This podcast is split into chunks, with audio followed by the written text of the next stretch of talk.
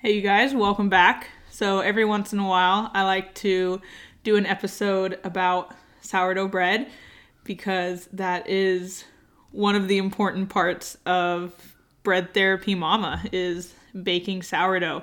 Sourdough is kind of what got me into the whole like holistic, crunchy, motherhood, homesteady kind of vibe. Um, shout out to those who listened to the podcast back when it was called the Empowered Podcast. Um, it's always been a nutrition a nutrition podcast, but the pivot with Bread Therapy Mama is more holistic, semi crunchy, you know, stay at home mom or whatever it may be. I don't even know if I would classify myself a stay at home mom. I feel like I'm kind of half and half. so, you know, whatever it may be, maybe you're like me and you're just kind of getting into the homesteading thing. Um, I kind of call myself a wannabe homesteader. That is definitely the goal.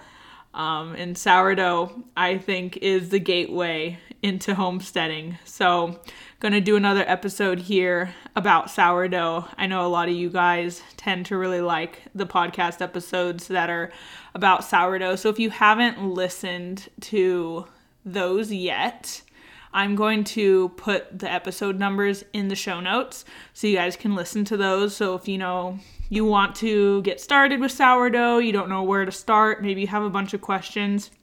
I have a couple episodes about that. Um, you know, one is like specifically about sourdough starter, which I think is the hardest part of sourdough itself is just understanding the starter I have a question and answer episode with my dear friend Claire Fagan, who's the one who actually got me into sourdough. Um, I like watched all her sourdough videos and stuff. Uh, so, like I said, I'll put those episode numbers in the show notes. But yeah, I hope you enjoy this sourdough episode. Not even completely sure um, what specifically it's going to be about. I'm about to record it right now. But yeah, we'll just see where this episode leads.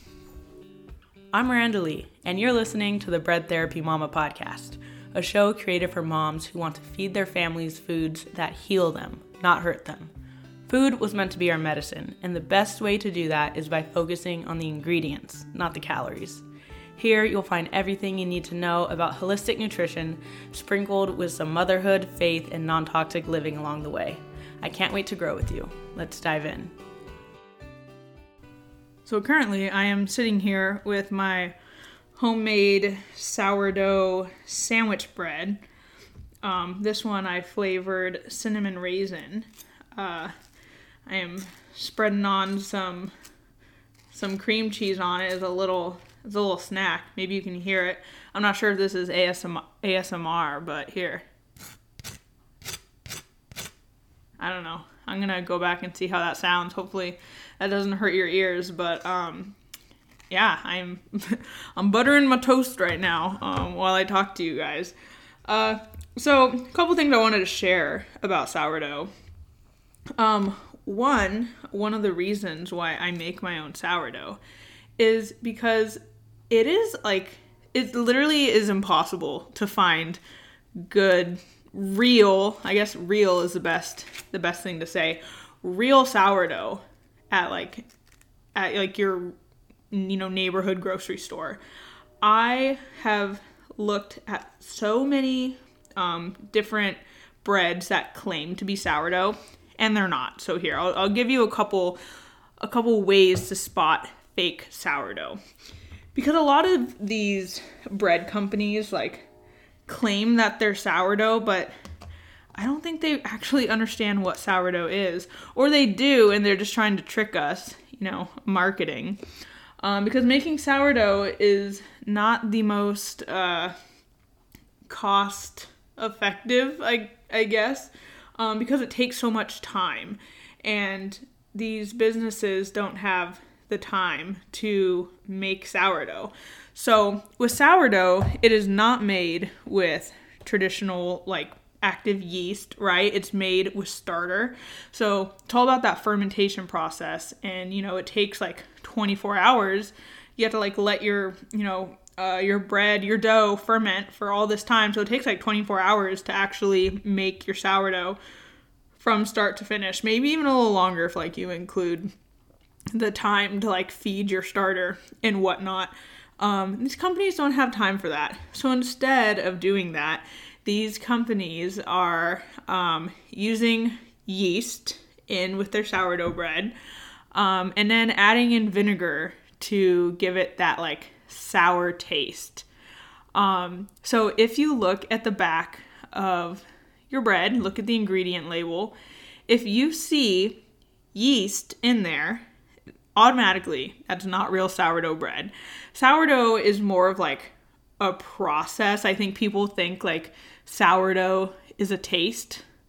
Um, a lot of my sourdough breads or the different goodies that I bake with sourdough don't have that sour taste. People just assume sourdough is sour. Um, so that's what these companies are, are kind of focusing on is like making basically traditional bread sour. So they add in, you know, the vinegar um, to give it that sour taste. So look at the ingredient label on on sourdough at the store and just just see if it's even real. I don't think I've I've found any real sourdough at like uh at like grocery stores. The only time I ever see real sourdough if it's if it's like let's say made in like an actual bakery or like a store has like a bakery inside where they're doing it or like small businesses. So that's one of the reasons why I like making my own sourdough because um, as many of you know, I have um, like kind of an intolerance to gluten. So the fermentation process of sourdough um, just makes it so much easier for my body to process gluten. But you know, when you go to the store and you think you're buying sourdough, um, you think your body's going to process it well, and it's not actual sourdough. It's a bummer because it makes you not feel so good when you have a gluten intolerance. So I'm just like, why not make my own? It does take some time, but I mean, it's enjoyable. I think it's enjoyable. And it actually doesn't take that much time once you kind of get going and you get used to it because it's not a lot of hands on time. It's just a lot of, you know, waiting in between. Um, and what I've learned is like the traditional sourdough, sourdough like loaf, you know, like with the hard crust and stuff, like that takes a lot of um, I guess a lot of hands-on time because you know you have to do the stretch and folds like every 30 minutes for 4 hours and blah blah blah but there's actually a lot of sourdough recipes like the sandwich bread where uh, it's very hands off. I put all the ingredients in my KitchenAid mixer. I mix it. I let it, you know, sit overnight so about like 12 hours and then the next day I just shape it, you know, separate it into the loaf pans let it do like one more rise for like two hours, and then I bake it. Easy peasy. It's still sourdough. I just didn't have to do kind of like that extra hands-on stuff. You know, same with um, with like cinnamon rolls uh, and other things that I've made that aren't like the traditional sourdough loaves. So, yeah, there's so much you can do with sourdough. But let me just warn the people who maybe eat sourdough because of their gluten sensitivity. Um, for you to to respond well to the sourdough and for that sourdough to have, you know, low, I guess, levels of gluten, it has to be something that's like actually fermenting. So there's a lot of sourdough like discard recipes where basically, you know, you use that extra starter that you have, which you can call it discard, whatever. Um, you use that extra discard so you're not wasting it. So there are these recipes where you can use it, um, but that doesn't make it like officially like a sourdough uh, baked good. So there's a lot of like sourdough discard pancakes or sourdough discard um, cookies where you add in like the sourdough discard but then like you bake with it right away. So it's not actually fermenting. So just warning you, if you are someone who has like a gluten allergy, not a gluten allergy, but gluten sensitivity like me, Like I can eat a lot of sourdough things, but I have to be careful with sourdough discard things because it's not actually fermented, so the gluten's not actually be not actually being broken down. Um, since we're talking about this, we'll give you guys a couple more tips if you do have that gluten sensitivity. Um, you know, like if you're making like a traditional uh, sourdough loaf, um, you know, all that's being fermented right, so you're gonna be able to process it. But then when it comes to like flouring surfaces, uh, if you're using just like traditional flour, like none of that's being fermented. So what I recommend, um, two different options. One, use gluten-free flour to, um, you know, flour your surfaces, flour your bread, um, because like that's not going to be fermented. That, it, but it's also like doesn't. It's you're not actually like baking with it, right? It's just more to get this like an anti-stick kind of thing. Um, so use uh use a gluten-free flour or I love using einkorn flour. I've talked about einkorn flour on my podcast. I mean not on my podcast, on my Instagram before. Einkorn flour is like an ancient grain, like an ancient wheat. Um, so it's like very, very low in gluten. Um, it's like not processed or like not highly processed, kind of like in its original form. So it's not like bleached or refined or anything. It's like the original form, ancient grain. Um, it's great. Your body um, has an easier time digesting it if you do have like a gluten sensitivity.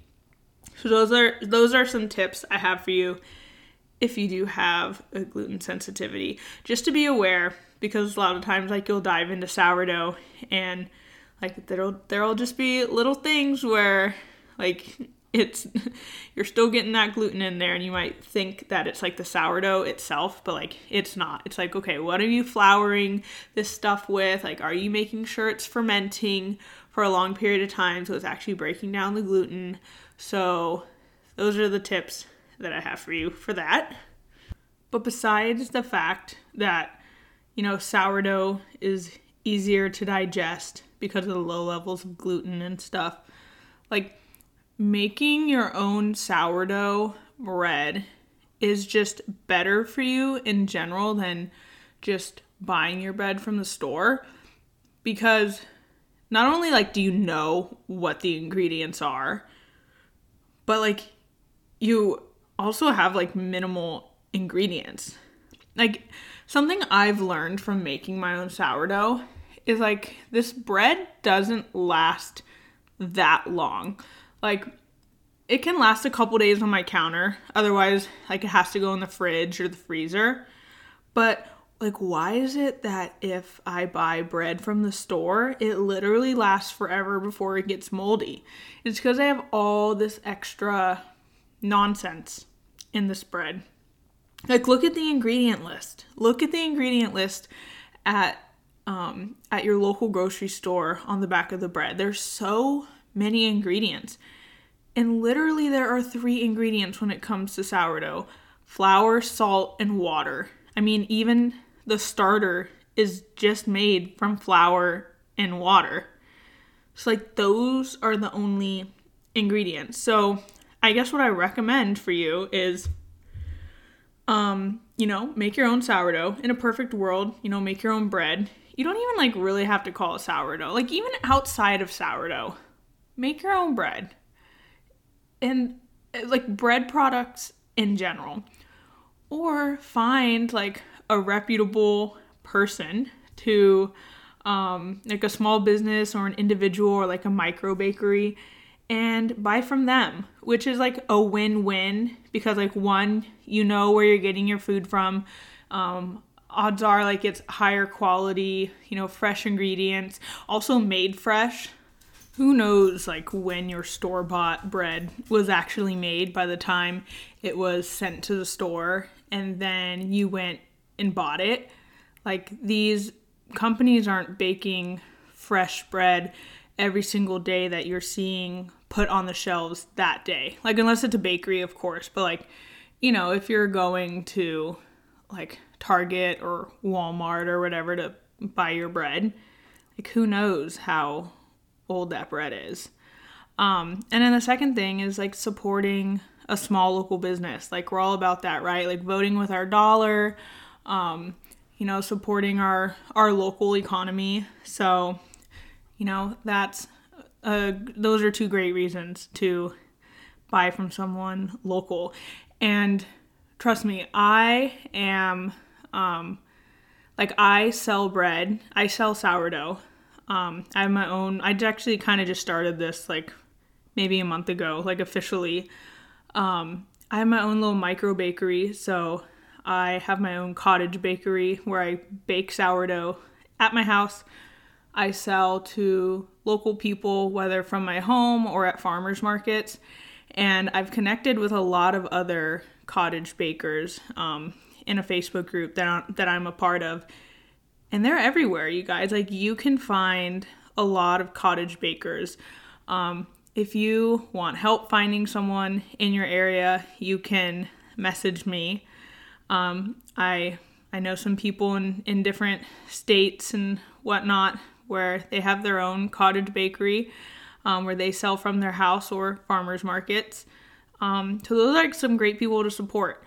Uh, just shoot me a message on Instagram at this is Miranda Lee, and I can help you find someone if you don't know someone local. Otherwise, like go to your farmers markets. You will find like a local baker or sourdough baker there, and they probably sell out of their house on like a weekly basis.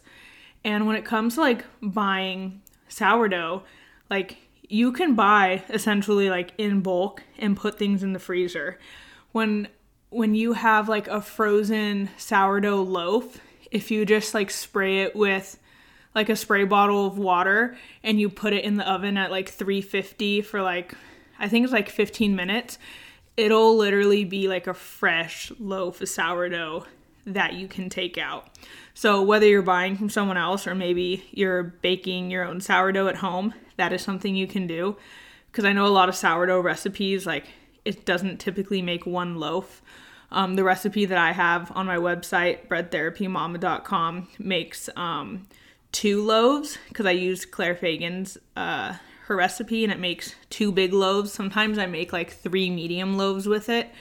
And like of course you're not gonna most of the time sometimes you you might eat all of it at, at once if you have a bunch of people or if you're just feeling hungry. But um like most of the time you you have all this bread and like you don't want to waste it. So just put it in the freezer. Put it in the freezer put it in the fridge.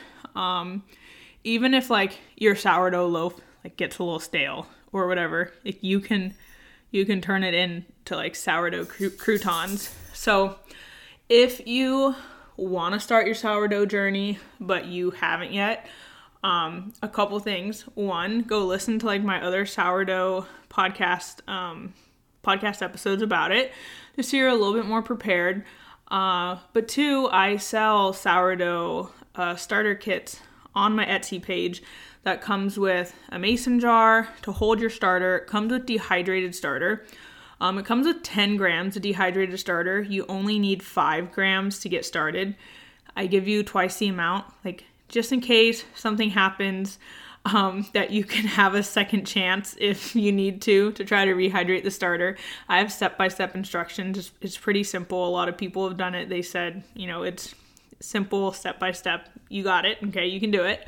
Um, it also comes with two hand sewn covers. One is a jar cover to go over your starter in the jar because you don't want an airtight seal on your starter jar. Um, because of the fermentation and the bubbles and the gas, it can literally like make it explode. so we wouldn't want that. So that's what the jar cover's for. And then I have a bowl cover. Um, that's for like proofing your your dough when you're baking. But honestly, I use that bowl cover for everything. Like we all have bowls that don't have a lid and we wish it did. Um, you can just use the bowl covers for that and it's pretty big too. It fits like most medium and large size bowls that you have. Um, so yeah, and all that comes in a kit that you can just order off of my Etsy, um, Bread Therapy Mama. Um, I'll put the link in the show notes. But um, yeah, that way you can get started with your with your own sourdough journey and it has step by step instructions for also like making your own bread, um, you know, how to get started, how to maintain your starter, um, different recipes. Like there's just a bunch of stuff. So you'll have everything that you need. I think the only other thing I would recommend besides the sourdough kit is a Dutch oven if you are someone who wants to make like the traditional sourdough loaves. Um, a Dutch oven just makes it 10 times easier. But there's so many sourdough things that you can make that don't require a Dutch oven. Um, like I said, uh, cookies, sandwich bread. Like all you need for that is a loaf pan. You don't even need a KitchenAid. I just use that because I have one. You can hand mix or use like, you know, an electric mixer or whatever. But like I highly recommend you guys start your own sourdough journey. Give it a try. Um, otherwise, you know, just look out for the quality of all the food that you're buying, but right now, specifically the bread, because so many breads have unnecessary ingredients. Like one of the biggest ones is sugar. Like your bread shouldn't have sugar in it, it doesn't need sugar. Um, but there's just so many unnecessary ingredients in store bought bread.